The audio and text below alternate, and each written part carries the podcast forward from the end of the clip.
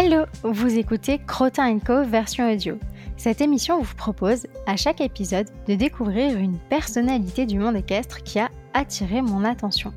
Je vous embarque donc pour parler bien-être animal, sport ou évolution technique avec un seul objectif, qu'on se construise ensemble un solide background culturel équestre. Je suis Audrey Polachillo et vous écoutez Crotin Co version audio, épisode numéro 7, c'est parti mon invité du jour vit à l'autre bout du globe, dans les Caraïbes sur l'île de Guadeloupe. Dans cet épisode, elle va nous parler de ses chevaux, de la relation qu'elle a tissée avec eux. Elle nous expliquera aussi son travail en tant que réserviste dans la gendarmerie à cheval, de ses missions et des chevaux avec lesquels elle travaille. J'espère que l'épisode va vous plaire. Bonne écoute Bonjour Tamara et merci beaucoup d'avoir accepté mon invitation. Euh, je vais te laisser te présenter, mais je vais quand même donner quelques éléments de contexte pour nos auditeurs et nos auditrices. Donc, tu es cavalière et tu es propriétaire. Tu as d'ailleurs euh, grandi dans une famille de cavaliers, si je me trompe pas. Et euh, une autre particularité qui a tout de même son importance, c'est que tu vis en Guadeloupe. Je vais quand même te laisser la parole pour que tu puisses te présenter plus en détail. est-ce que tu pourrais nous dire, par exemple, quel est ton âge, un petit peu plus précisément où est-ce que tu vis? Et quel rapport tu as avec les chevaux à l'heure actuelle? Bonjour Audrey, c'est un plaisir euh, d'être là avec toi. Alors je suis Tamara et j'ai 29 ans. Euh, je vis et je suis née en Guadeloupe. Et je suis graphiste et illustratrice. Et euh, oui, je suis propriétaire, mais une fausse propriétaire parce que je ne possède pas mes propres chevaux, mais j'ai la chance d'être née parmi une famille de cavaliers. Et donc, je jouis de pouvoir m'en occuper et, les travailler comme si c'était les miens. Ok, ouais, c'est plutôt, c'est plutôt un bon compromis du coup. oui, c'est beaucoup d'entraide aussi euh, entre nous. Euh, j'aide mes parents avec les chevaux. Du coup, ma première interrogation, c'est un petit peu de savoir comment s'est faite ta rencontre avec les chevaux. Euh, si tu es né dans une famille de cavaliers, j'imagine que tu as un peu grandi avec eux finalement. C'est ça. Euh, en fait, ma mère a toujours été une très grande passionnée. Elle a eu son premier cheval quand elle était ado et je crois que depuis, elle a toujours eu euh, des chevaux. J'ai aussi beaucoup de chance parce qu'en fait, elle a tout fait pour avoir les chevaux chez elle dans le jardin. Donc, je suis née dans une famille de cavaliers, mais je suis née au milieu des chevaux avec les chevaux dans le jardin et euh, toujours entourée. C'était vraiment comme des membres de la famille. C'est en fait c'est mon rapport avec les chevaux, ce sont les membres de ma famille. Je vais voir ma famille, je vais voir les chevaux en même temps. C'est c'est c'est que du bonheur. Bah, c'est super, ouais. C'est vrai que c'est, c'est une chance quelque part de grandir euh, dans une famille de cavaliers avec euh, des chevaux, enfin entouré de chevaux, etc. C'est une chouette opportunité quand on aime euh, les animaux, quoi. Oui, je me considère sur ce point extrêmement chanceuse. Je, je trouve que c'est assez incroyable et fantastique. J'ai énormément de choses, chance sur ce point. Bah, du coup, peut-être que tu pourrais nous parler un petit peu de tes chevaux. Euh, que, comment ils s'appellent Qu'est-ce que tu fais avec eux Depuis quand tu ou vous les avez Etc. Mhm. Alors, on en a eu beaucoup. Actuellement, nous en avons trois. Je vais commencer par Akenar. Akenar, c'est un cheval que ma maman a fait naître d'une de ses juments. C'est le troisième poulain qu'elle a fait naître. C'est un pur sang anglais, alezan, entier, euh, pas très grand. Euh, il est super gentil. Il, a, je, il est né quand j'avais 14 ans, quand j'étais au collège. Et je ressens une très forte relation avec lui. C'est peut-être parce que je le connais depuis qu'il est né. Il est euh, très expressif. Je pense que c'est la partie entier de. il fait qu'il soit assez expressif et parfois exubérant, je dirais même. Il peut être très émotif aussi. Mais euh, en fait, il, est, il a des moments où il peut être vraiment très très calme, se montrer d'une sagesse exemplaire, euh, que ce soit euh, dans des conditions variées ou que ce soit à proximité d'autres chevaux. Autant où il peut avoir des périodes où il est très stressé. Il y a des périodes comme ça, on a du mal à savoir pourquoi. Des fois, il est stressé à ce point. Mais euh, globalement, il est vraiment très gentil, calme. C'est un cheval très agréable à travailler, très proche de l'homme. Euh, avec son caractère aussi. Il, aime, il dit quand, quand ça lui plaît pas. Et euh, il est vraiment super gentil au travail aussi. Jamais il n'a essayé de faire tomber son cavalier, contrairement à d'autres chevaux que, pour qui c'est un loisir.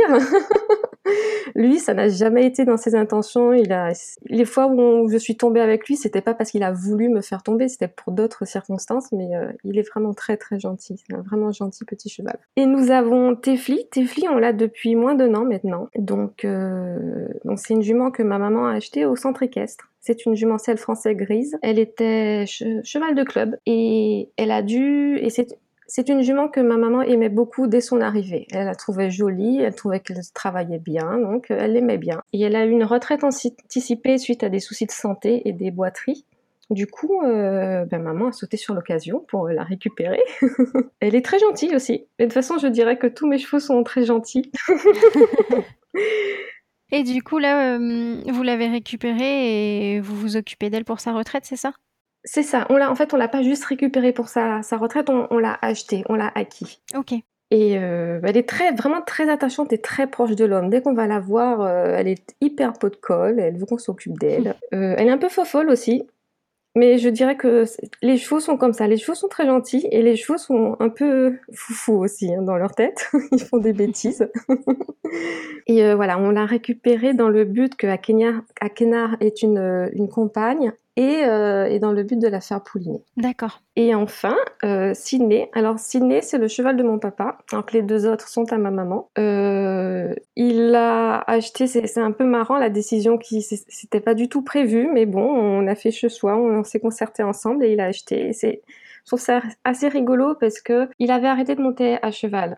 Il montait de temps en temps les chevaux de ma mère quand, pour l'aider à travailler. Puis quand ma sœur et moi on est devenue grande, finalement c'est nous et ma maman qui montions les chevaux. Et lui, il avait arrêté. Et du coup, il a acheté ce cheval et il s'est remis en selle aussi euh, en achetant Sydney. Et euh, Sydney est actuellement mon cheval de travail. Ça a un peu évolué. Avant, je montais plus à Kenard. Maintenant, je monte Sydney pratiquement, seulement Sydney. Euh, c'est un sel français, j'ai oublié de le présenter. C'est un sel français baie. il n'est pas très grand, mais il n'est pas petit non plus, je dirais qu'il est de taille moyenne. Euh, il est gentil, il a un petit peu de caractère. Il peut être euh, sale gosse en sel parce qu'il s'amuse à nous faire tomber. Il a eu des périodes où il nous jetait par terre. ma sœur et mon papa en ont fait les frais. Moi, ça a été, jusqu'à présent, je me suis rien cassé en tombant. Du bois. Oui, euh, c'est un cheval très volontaire, euh, social, assez passe-partout. Il aime sortir. Quand il voit un camion ou le vent, c'est limite s'il va pas me tirer dedans pour, euh, pour aller quelque part. Et, c'est quelque chose qui m'a un peu fasciné avec Ciné et que je savais pas que ça pouvait vraiment exister, c'est que Ciné, il aime la compétition. Il aime le saut d'obstacle il a une attitude lorsque je sors sur des CSO qui est il y a une énergie en mode allez on y va. je trouve ça euh, génial, je prends beaucoup de plaisir de me dire que le cheval prend le même plaisir que moi dans le travail. C'est très important pour moi et ça fait plaisir de se dire que il, aime ce qu'on fait ensemble. Voilà pour Sydney. Oui, c'est sûr que euh, si tu sens qu'il est volontaire, forcément c'est toujours un plus quoi. Oui, tout à fait. En revenant sur le fait que je disais que les chevaux sont gentils, j'avais pensé à, un extrait du film Danse avec lui. Je ne sais pas si tu l'as vu. Oui, je l'ai vu. Ouais. Je, l'ai vu euh, il y a longtemps. Je l'ai vu quand il est sorti. Donc. Euh. Ah. quand je l'ai vu quand il est sorti, j'étais pas assez mûre pour euh, comprendre toute la profondeur entre guillemets de ce qui était dit dans ce film. Et après, je l'ai revu un peu plus tard. Et euh, je me suis rendu compte à quel point euh, ce film disait de belles choses. Et à propos du fait que les chevaux sont gentils, à un moment, le monsieur, il dit si des chevaux nous portent, c'est qu'ils sont gentils. Ils ont la gentillesse de nous supporter. Ils nous supportent et ont parfois la bonté de nous faire don d'une toute petite part de leur grâce. Nous n'avons rien inventé. Ça, moi, ça m'a touchée parce que les chevaux sont vraiment gentils. Et même toutes les crasses qu'ils peuvent éventuellement nous faire, ils les ont fait, mais c'est en, en, réponse à nos actions. Mm-hmm. Le cheval, il te fout par terre, mais c'est toi qui es dessus. Même si des fois on peut en vouloir, je prends l'exemple de Sydney, de nous avoir foutu par terre, ou, ou d'avoir euh, foutu par terre ma sœur ou mon père. En même temps, je me dis, mais c'est pas de la méchanceté. ils, ils, nous, ils, supportent tellement tout ce qu'on fait, on, règle tellement toute leur vie euh, que moi, je trouve que les chevaux sont vraiment très gentils. Un peu dingo, mais très gentil. Oui, je suis assez d'accord avec toi. Mais moi, dans ce film, tu vois, la, la, phrase qui m'avait marqué et que bah, je te disais, je m'en rappelle pas forcément très bien, mais je me rappelle de cette phrase-là, c'était qu'à un moment donné, euh, le personnage principal va aux écuries pour monter à cheval et euh, il s'avère que, que le, monsieur est malade, je crois, et du coup, il lui dit non, bah, j'ai pas le temps, mais par contre, euh, bah, le cheval, il a besoin de sortir, donc allez le faire marcher ou le faire brouter. Et puis elle lui dit non, mais j'ai pas le temps. Et lui lui répond euh, vous avez le temps pour le monter, mais vous avez pas le temps pour euh, vous en occuper. et moi j'ai cette phrase euh, qui m'était restée longtemps en tête euh, en me disant bah oui, en fait, si, si tu as le temps de monter à cheval, tu as le temps de faire autre chose et de profiter aussi du, de ces instants avec le cheval, quoi. Et ben si tu veux, j'ai la citation sous les yeux puisque je suis allée chercher ma citation sur la gentillesse et je vais te la donner. C'est vrai? Et alors, il dit, vous aviez le temps de monter, mais pas de le sortir. Mais on donne quoi quand on ne donne pas son temps? Ouais, ça m'avait bien marqué euh, cette, euh, cette réplique-là. Et je pense que je vais aller le regarder depuis maintenant. du coup, maintenant qu'on en parle. Il me semble du coup que, hum, si j'ai bien compris, Akenar et Tefli euh, vivent euh, chez vous. Et par contre, Sydney, lui, il me semble qu'il est au centre équestre. Est-ce que tu pourrais nous parler un petit peu de comment ça se fait euh, Est-ce que c'est parce que lui, il travaille peut-être euh, plus que qu'Akenar notamment? Euh, Oui, c'est en partie parce qu'il travaille plus qu'Akenar.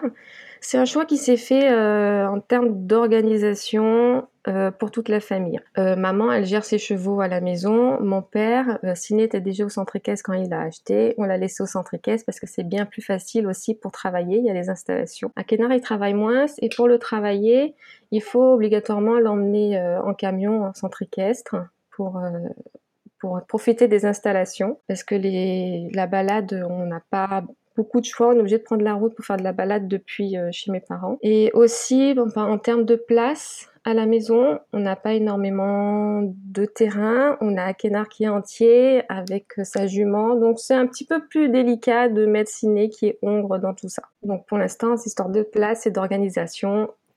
Voilà. Mmh Je me demandais aussi si euh, le fait qu'Akenar soit entier était quelque chose qui compliquait un peu sa mise en pension ou en centre équestre Parce que je ne sais pas quelle est la, mmh, la façon de faire des gestionnaires de, mmh, de centre équestre et de pension en Guadeloupe. Je sais qu'en France, c'est parfois un peu compliqué d'arriver à trouver une pension pour un entier. Donc, De ma connaissance, c'est pas spécialement compliqué de mettre son entier dans un centre équestre en Guadeloupe parce que de ceux que j'ai en tête, je pense qu'ils ont tous au moins un entier. Dans mon centre équestre d'ailleurs, il y en avait un à une période. Mais le cadre de Akenar, c'est parce que maman ne veut pas qu'il soit en pension dans un... Elle veut l'avoir, avoir ses chevaux avec elle.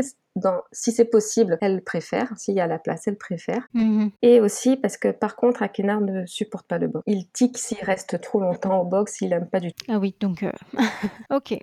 Donc c'est euh, finalement ça convient bien à tout le monde. C'est ça. J'ai commencé à aborder la question, mais euh, en fait je me suis toujours euh, demandé comment fonctionnaient les activités équestres et l'élevage notamment de, de cheval sur les îles. Est-ce que tu pourrais nous parler du coup ben, du cas particulier de, de la Guadeloupe, qui est je pense le cas que tu connais le mieux? Et est-ce que par exemple vous avez des races particulières ou Enfin, est-ce que les importations sont fréquentes? Comment ça fonctionne tout ça? Alors, euh, donc il y a plusieurs clubs répartis euh, plus ou moins euh, équitablement sur le territoire. il y a des zones un peu vides. Euh, il y a des clubs qui ont différentes orientations. Certains sont très actifs dans la compétition en Guadeloupe, d'autres sont beaucoup plus orientés loisirs. Euh, certains ont des cavaliers qui font des compétitions, mais eux n'en organisent pas parce qu'ils n'ont pas euh, les structures ou n'ont pas envie d'organiser des compétitions euh, sur leurs installations. En termes d'élevage, il n'y a pas d'élevage propre, il n'y a pas de structure qui, qui vit de l'élevage. Il y a beaucoup de pur sang anglais par contre, euh, et c'est peut-être la race qui naît le plus en Guadeloupe parce qu'il y a des courses. Ok. Il y a des courses de galop. Il y a, les courses de trot sont arrivées depuis pas longtemps, donc je pourrais pas trop en parler parce que je connais pas du tout. Mais euh, en termes de pur sang, c'est euh, la race qu'on va retrouver le plus. Euh, il, si on cherche un, étalon reproducteur en Guadeloupe, on va surtout tomber sur des pur sang. Et après, il y aura quelques autres entiers, mais euh, majoritairement des pur sang. Certains centres équestres euh, ont leur entier et du coup euh, créent leur propre cavalerie, du coup par leur naissance. Sinon, il n'y a pas de race particulière. Il y a beaucoup d'importations, enfin beaucoup. Ce n'est pas rare que des gens qui cherchent un cheval aillent en France pour ramener leur, cheval. Il n'y a pas beaucoup de... En fait, en Guadeloupe, c'est compliqué de vendre son cheval et c'est aussi compliqué d'acheter son cheval. Euh, y a, c'est le monde équestre et tout le monde se connaît. Hein, c'est, assez petit. Euh, je pense que quelqu'un qui a des exigences particulières pour avoir un cheval, des exigences d'un certain niveau, certaines races ou pour faire de la compétition, il va pas trouver son bonheur en Guadeloupe parce qu'il va surtout trouver des réformés de compétition ou euh, des réformés de course, pardon, ou euh, des, des, produits de, de, certains clubs, mais qui n'auront pas forcément euh, les papiers de que quelqu'un d'exigeant rechercherait ou les compétences ou le travail euh, que quelqu'un d'exigeant rechercherait. Il peut y avoir la chance qu'un propriétaire vende son cheval, mais encore faudrait-il que le cheval corresponde à, ce, qu'on voulait. Donc en général, les gens vont chercher en France et ramènent en bateau euh, les chevaux. D'accord. Et pour le cas, ben, tu nous disais qu'Akenar, il est né, euh, enfin c'est vous qui l'avez fait naître. Tefli, du coup, elle a été achetée au centre équestre. Et pour Sydney, ça s'est fait comment? Alors, Tifli a été acheté au centre équestre, mais le centre équestre l'avait ramené de France. Et Sydney, pareil, a été ramené de France pour être mis en dépôt-vente euh, en Guadeloupe. D'accord, ok. Donc il est né en France et finalement il a fait la traversée euh, pour vous rejoindre ensuite. Euh, C'est ça. Alors moi, j'ai jamais eu l'occasion de venir en Guadeloupe, mais par contre, euh, je sais que le climat peut être euh, assez difficile, euh, notamment parce que je te suis sur Instagram et que je vois que parfois tu as de, sacrées galères. Est-ce que tu pourrais nous dire un petit peu comment ça se passe pour toi dans les moments où vous avez de, des grosses difficultés météorologiques? Euh, en tant que, cavalière et propriétaire de chevaux, comment ça se passe? Est-ce que vous avez généralement les informations euh, bien en amont et qui vous laissent le temps de mettre euh, vos chevaux à l'abri ou est-ce que c'est compliqué à gérer? Alors, alors d'une manière générale, pour le climat, quand les chevaux arrivent, ils s'adaptent plutôt bien. Ensuite, quand on part dans les extrêmes, c'est-à-dire en cas d'alerte cyclonique, tout bon réflexe de tout antillais qui se respecte doit avoir euh, ses stocks d'eau et ses stocks de nourriture lorsqu'on approche la période cyclonique, pour pas, en cas d'alerte, que tout le monde se rue dans les magasins. Euh, en général, contrairement aux tremblements de terre, par exemple, les cyclones sont suivis et on arrive à déduire de leur trajectoire et déduire s'ils vont passer proche ou pas du territoire. Après, il y, a des, changements, mais en général, on est plutôt bien, euh, c'est plutôt bien géré. On entre en alerte jaune lorsque le cyclone est à, je ne me rappelle plus trop des détails, mais lorsqu'il approche. Et puis après, alerte orange et alerte rouge, c'est euh, tout le monde rentre chez soi. Alerte violette, tout le monde reste confiné. Donc en général, on est on est plutôt bien prévenu et par précaution, un jour près, euh, on va passer en rouge, même si finalement le cyclone, il va pas passer euh, pile poil sur l'île. Ok. Et par contre, pour la gestion des chevaux euh, en cas de, tempête tropicale ou de cyclone, c'est toujours un stress. Mais je, pour en parler, je pense que je vais parler du cyclone le plus récent que nous avons eu, Maria, et je vais parler du cyclone le plus destructeur que nous avons eu, Mais je n'étais pas née à cette époque, c'était en 89. Et c'est donc, euh, c'est, je vais dire ce que maman m'en a raconté. Alors pour Maria, euh, nous avons laissé les chevaux euh, dans, le, dans, le, dans le jardin. En fait, à cette époque, on avait une autre jument, Grenade. Dans son pré, elle avait beaucoup d'arbres. Donc on l'a mis dans, un autre paddock. Un a été mis dans la partie jardin et on les a laissés euh, choisir où est-ce qu'ils voulaient se mettre euh, pendant le passage du cyclone. Akenar s'est mis dans un coin du jardin et il n'a pas bougé pendant tout le phénomène. Alors que deux arbres sont tombés, un sur, deux sur la maison et un, un pas très loin de lui, mais il n'a pas voulu bouger de là. en gardant toujours un œil euh, sur euh, la jument qui était juste à côté. Entre parenthèses, à Kenard, je pense que c'est les entiers, ils ont vraiment, sont vraiment des gardiens de, des chevaux qui sont sous leur responsabilité. Ils surveillent vraiment que tout va bien. Et du coup, ça s'est, ça s'est bien passé. Au centre équestre, il n'y a pas eu de soucis. Les chevaux sont restés en boxe. Il n'y a pas eu de, de gros dégâts. Mais l'œil de Maria n'est pas passé sur nous. Donc, euh, on a eu beaucoup de vent, mais euh, pas de, de, toiture arrachée. Pour Hugo, euh, ma mère a mis les chevaux dans la maison. Ah, d'accord. Euh, l'avantage par rapport au climat et à l'architecture des maisons, c'est qu'elles sont très ouvertes sur l'extérieur. Donc du coup, les chambres, c'est des portes-fenêtres. Du coup, tu ouvres la porte, euh, ça fait une grande ouverture, euh, un cheval y rentre euh, sans souci dans la maison. du coup, elle avait mis les chevaux dans ce qui était à l'époque la chambre d'amis avec en, en tous les meubles. Et du coup ils ont passé ils ont passé le, cyclone dans, la maison. Et au centre équestre par contre ils avaient mis tous les chevaux dehors. Et ils ont bien fait parce que les écuries à l'époque ont été détruites pendant le cyclone toiture arrachée et tout. Ah oui donc effectivement ils étaient mieux dehors. Ah oui, voilà. Et je j'ai pas envie de dire de bêtises, mais je crois qu'il n'y a pas eu de, de blessés graves parmi les chevaux. Peut-être certains ont été un peu blessés par le vent qui envoyait des projectiles, mais je crois que pour les chevaux du centre équestre, à cette époque, ça s'était plutôt bien passé. Je parle bien sûr de mon centre équestre que je connais euh, et qui existait à l'époque. Oui, tu peux pas parler pour, euh, toutes les structures bien sûr. Donc en fait, finalement, euh, si j'ai bien compris, quand vous avez des événements, euh, cycloniques, c'est surtout le vent qui est à redouter parce qu'il y a des risques, d'arrachage de toiture et de d'arbres, qui s'écroulent, en fait? C'est ça. Après, ça dépend de où on se trouve. En zone littorale, le problème sera différent puisqu'il y a la marée du cyclone et il y a des les abords des rivières seront inondés. Donc, euh, je pense que quand on a des chevaux ou des animaux dans ces zones-là, il faut les sortir de ces, de ces zones à risque d'inondation. Il me semble même d'ailleurs que la préfecture, en cas de cyclone, informait les agriculteurs qui ont des bœufs euh, attachés en campagne sur des piquets de ne pas les laisser aux abords des rivières parce que les rivières montent et après les animaux se noient, ils sont attachés. Tout le monde est amené à mettre ces animaux à l'abri et hors des zones inondables.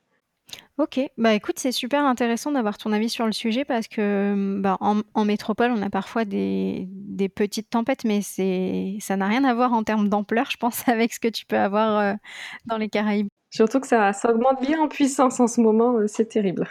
C'est vrai? Les c'est de plus en plus important, tu trouves? Oui, il y a de plus de cyclones plus forts qu'avant. Cette année a été, euh, bon, cette année on a eu de la chance, on n'a pas eu de gros phénomènes, mais le nombre de phénomènes cycloniques, on a dépassé l'alphabet. Il y en a eu plus de 26. Et oui, parce qu'à chaque fois le nom est donné euh, avec la première lettre. Euh, enfin, le, premier cyclone de la saison, ça commence avec un A et puis après ça enchaîne, c'est ça? C'est exactement ça. Ok, si ça te va, on retourne un petit peu plus dans, ton, dans l'aspect équitation. Euh, il me semble que tu nous l'as un petit peu dit tout à l'heure, mais tu apprécies plutôt bien la compétition. Est-ce que tu peux nous parler de ta discipline favorite et de la façon dont les concours s'organisent euh, autour de chez toi? Est-ce que c'est facile pour toi d'aller en compétition? Je n'ai pas de discipline favorite parce que quand je fais trop quelque chose, ça me barbe. J'aime j'aime le saut d'obstacle et le dressage. Et j'aime d'autres petites disciplines, mais qu'on ne pratique pas beaucoup, comme euh, le hunter ou euh, des trucs comme ça. Quand je fais trop de dressage, ça me barbe. Quand je fais trop de saut d'obstacle, ça me barbe. Donc j'aime faire les deux. Et ce sont les principales disciplines qu'on rencontre en compétition en Guadeloupe sachant qu'avant il n'y avait pas du tout de dressage et que le dressage a commencé à arriver et à être plus régulier qu'avant. C'est pas trop compliqué d'aller en, compétition. En fait, il y a un planning de compétition sur l'année scolaire, pas pendant les vacances d'été, parce que les gens partent en vacances, donc euh, il y a moins de participants, donc il n'y a pas de compétition organisée. C'est un planning de compétition qui est fait entre tous les centres équestres avec le comité régional d'équitation et qui répartit du coup euh, les différents euh, jours de compétition entre les, les structures qui veulent en faire euh, et ceux qui veulent participer. Il y a aussi un, challenge régional euh, de saut d'obstacles et avec une finale euh, en fin d'année scolaire. Bon, du coup, tu as quand même du choix quand tu veux aller en compète, quoi, ça va. Oui, il y en a. Je dirais que dans un contexte sanitaire normal. C'était ma question suivante, je voulais savoir.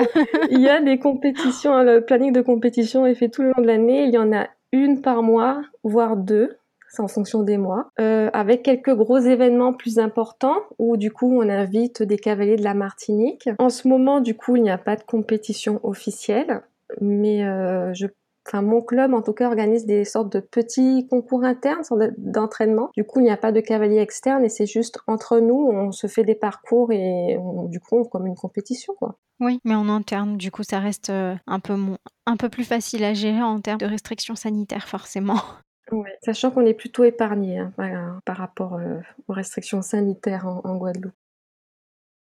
Oui, voilà, on, a de la chance, je reconnais vraiment cette chance. Et je pense que je peux parler aussi d'un autre, euh, d'un autre, comment on peut appeler ça, euh, challenge de saut d'obstacle qu'on appelle euh, l'inter-Caraïbe ou l'inter-île. Et c'est différentes manches de saut d'obstacle organisées avec la Guadeloupe, la Martinique, la Guyane et le Suriname. Donc il y a différentes manches le long de l'année, il y en a quatre. Une au Suriname, une en Guyane, une en Martinique et une en Guadeloupe où chaque euh, territoire forme son équipe de cavaliers qui va aller du coup euh, chez l'organisateur à chaque manche et à la fin il y a une finale et euh, l'un des comment peut appeler ça des territoires est, gagnant de l'année de compétition et c'est très sympa. Ça permet aux cavaliers de d'aller ailleurs faire de la compétition sans que ce soit non plus trop loin et trop cher en termes de, billets d'avion. Et le principe, c'est que l'organisateur prête les chevaux aux invités. Les invités ne sont pas capables de ramener leurs chevaux en compétition. Du coup,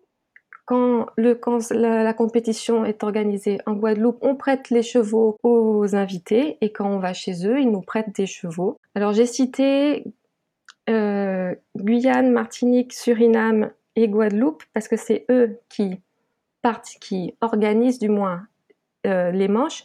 Mais on a aussi d'autres invités de Saint-Martin. Et certaines années, on avait des cavaliers de la Dominique et d'autres années, on avait aussi des cavaliers euh, d'Haïti. J'en oublie peut-être. Mais du coup, on essaye un peu d'activer le monde équestre au niveau de la Caraïbe pour pouvoir se rencontrer et échanger. Ah, c'est super chouette comme challenge. Euh, en plus, pour les cavaliers, c'est super challengeant de monter des parcours avec des chevaux qu'ils connaissent euh, pas ou très peu. Et puis, du coup, c'est sûr que ça permet à tout le monde de se rencontrer et d'échanger, quoi. Oui, oui, oui. Alors, je n'ai jamais participé, mais uniquement aux manches qui étaient en Guadeloupe, parce que moi, je me déplaçais pas, pas très motivée pour le faire. Mais en général, il y avait euh, ouais, une bonne ambiance, moitié compétition, moitié on, s'aime bien quand même, même si on est en concurrence. oui, puis j'imagine qu'à la fin, le territoire euh, qui est gagnant euh, doit être très fier. oui.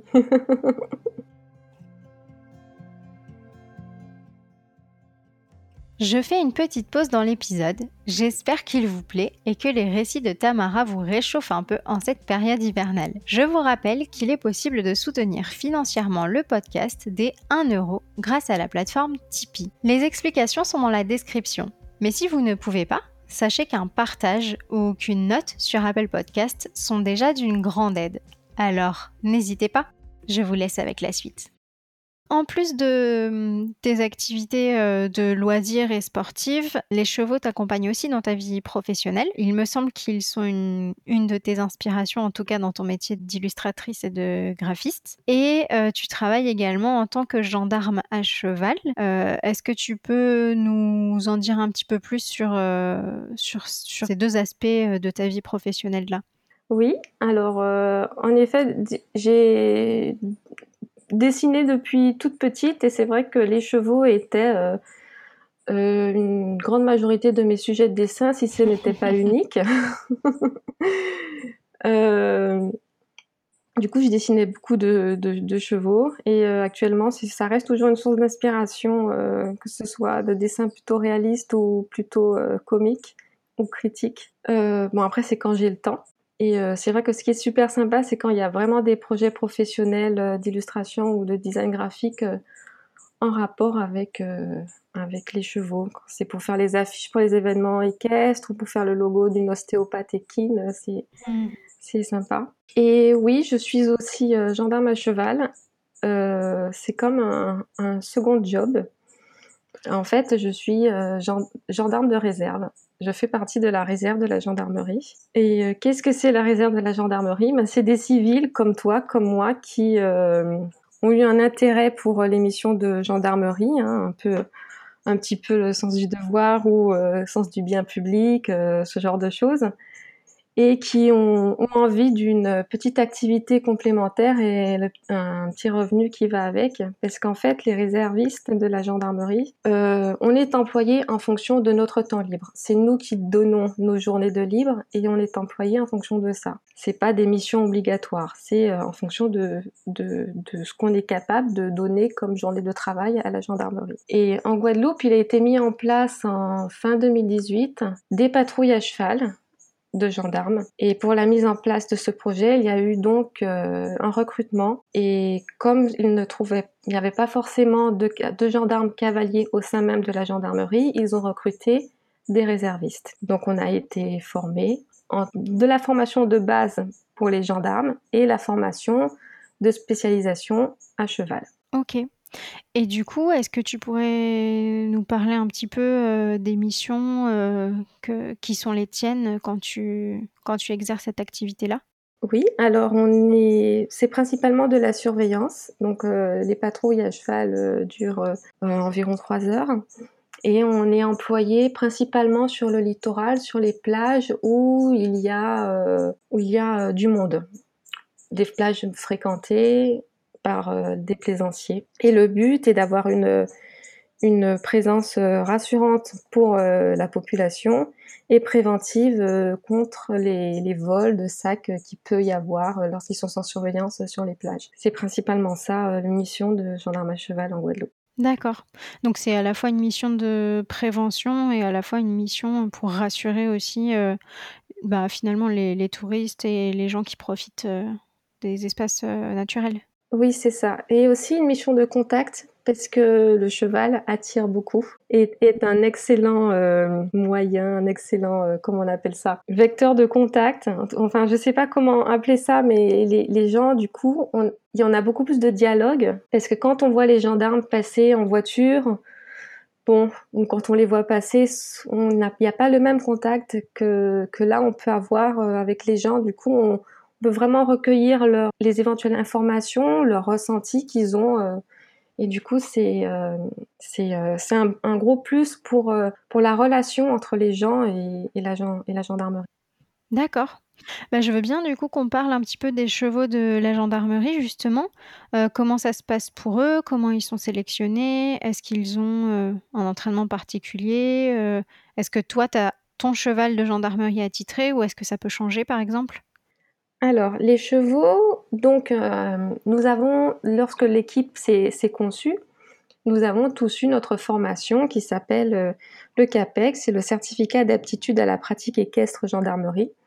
Et en même temps qu'on a eu cette formation, euh, on, a on a sélectionné et formé des chevaux. Donc, c'était des, des chevaux de club qui sont loués à la gendarmerie. Et donc, ils ont fait la formation, on, on leur a montré différents objets bizarres, on les a sortis en extérieur et on les a sélectionnés en fonction de leur mental et de comment ils réagissaient euh, face à ce qui peut éventuellement faire peur. Et après, ces chevaux ont été donc sélectionnés. Et euh, lors de chaque patrouille, on contacte le centre équestre et il nous dit euh, quels seront les chevaux de ce jour-là. Et après, on n'a pas de cheval attitré. L'équipe qui, qui, fait la patrouille ce jour-là, ben, on se décide entre nous qui prend qui.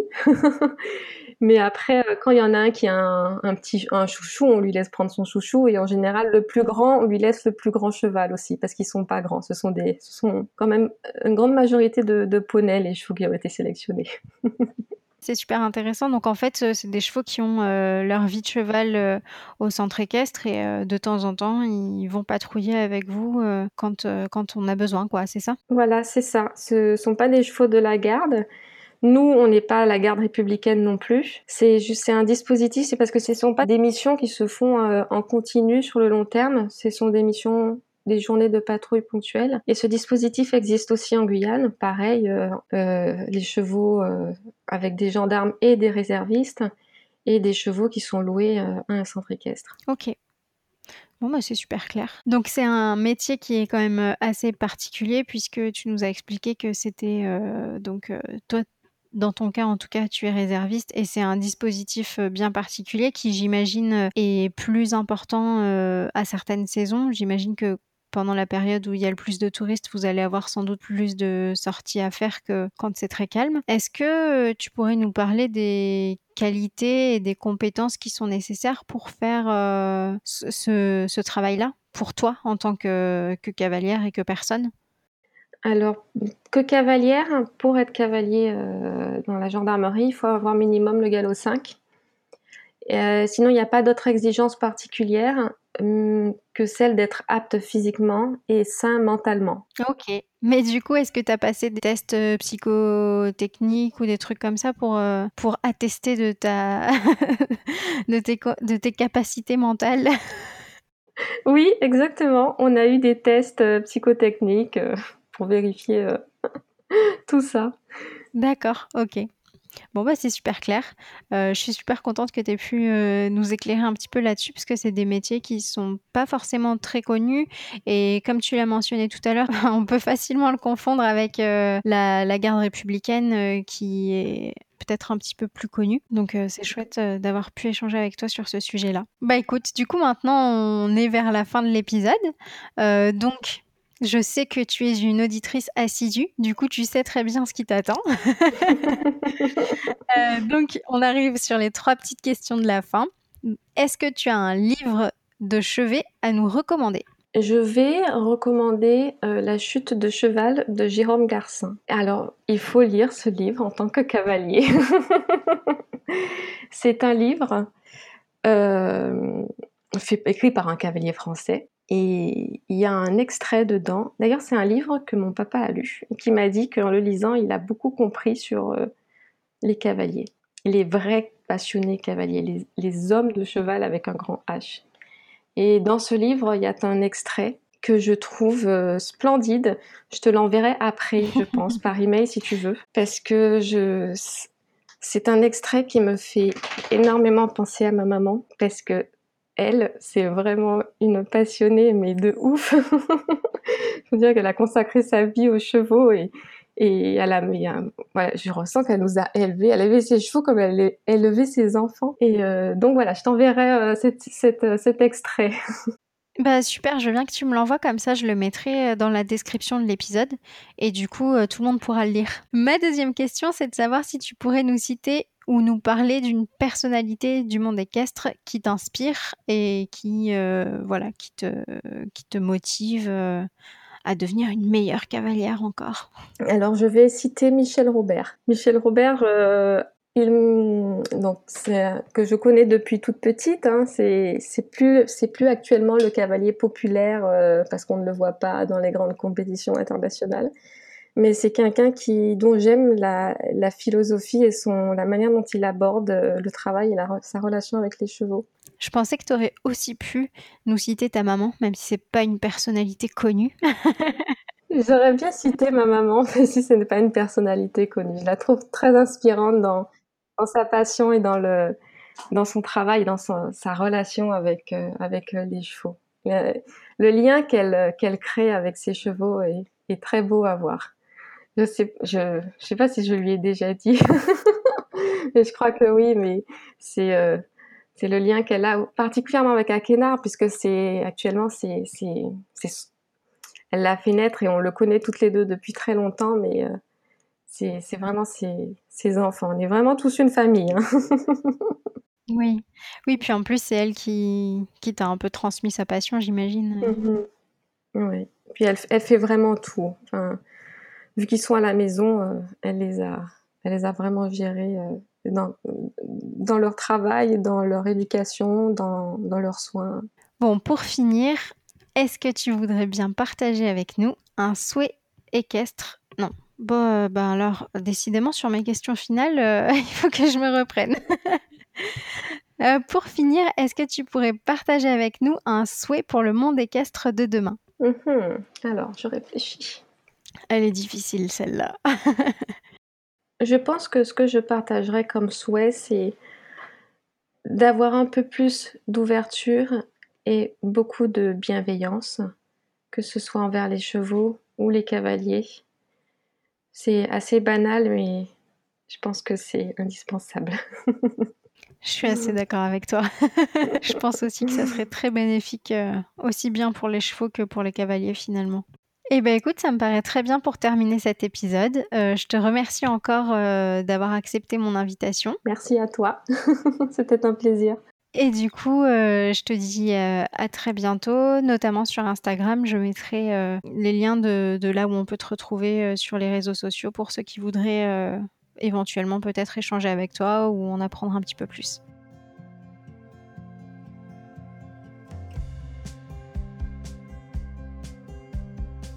Et voilà qui clôt ce septième épisode. J'espère que nos échanges avec Tamara vous auront appris des choses. Comme toujours, je glisse plein de liens utiles dans la description de l'épisode. N'hésitez pas à venir en discuter avec moi sur Instagram si le cœur vous en dit. Nos échanges me font toujours très plaisir. On se retrouve donc dans un mois pour un épisode Feel Good.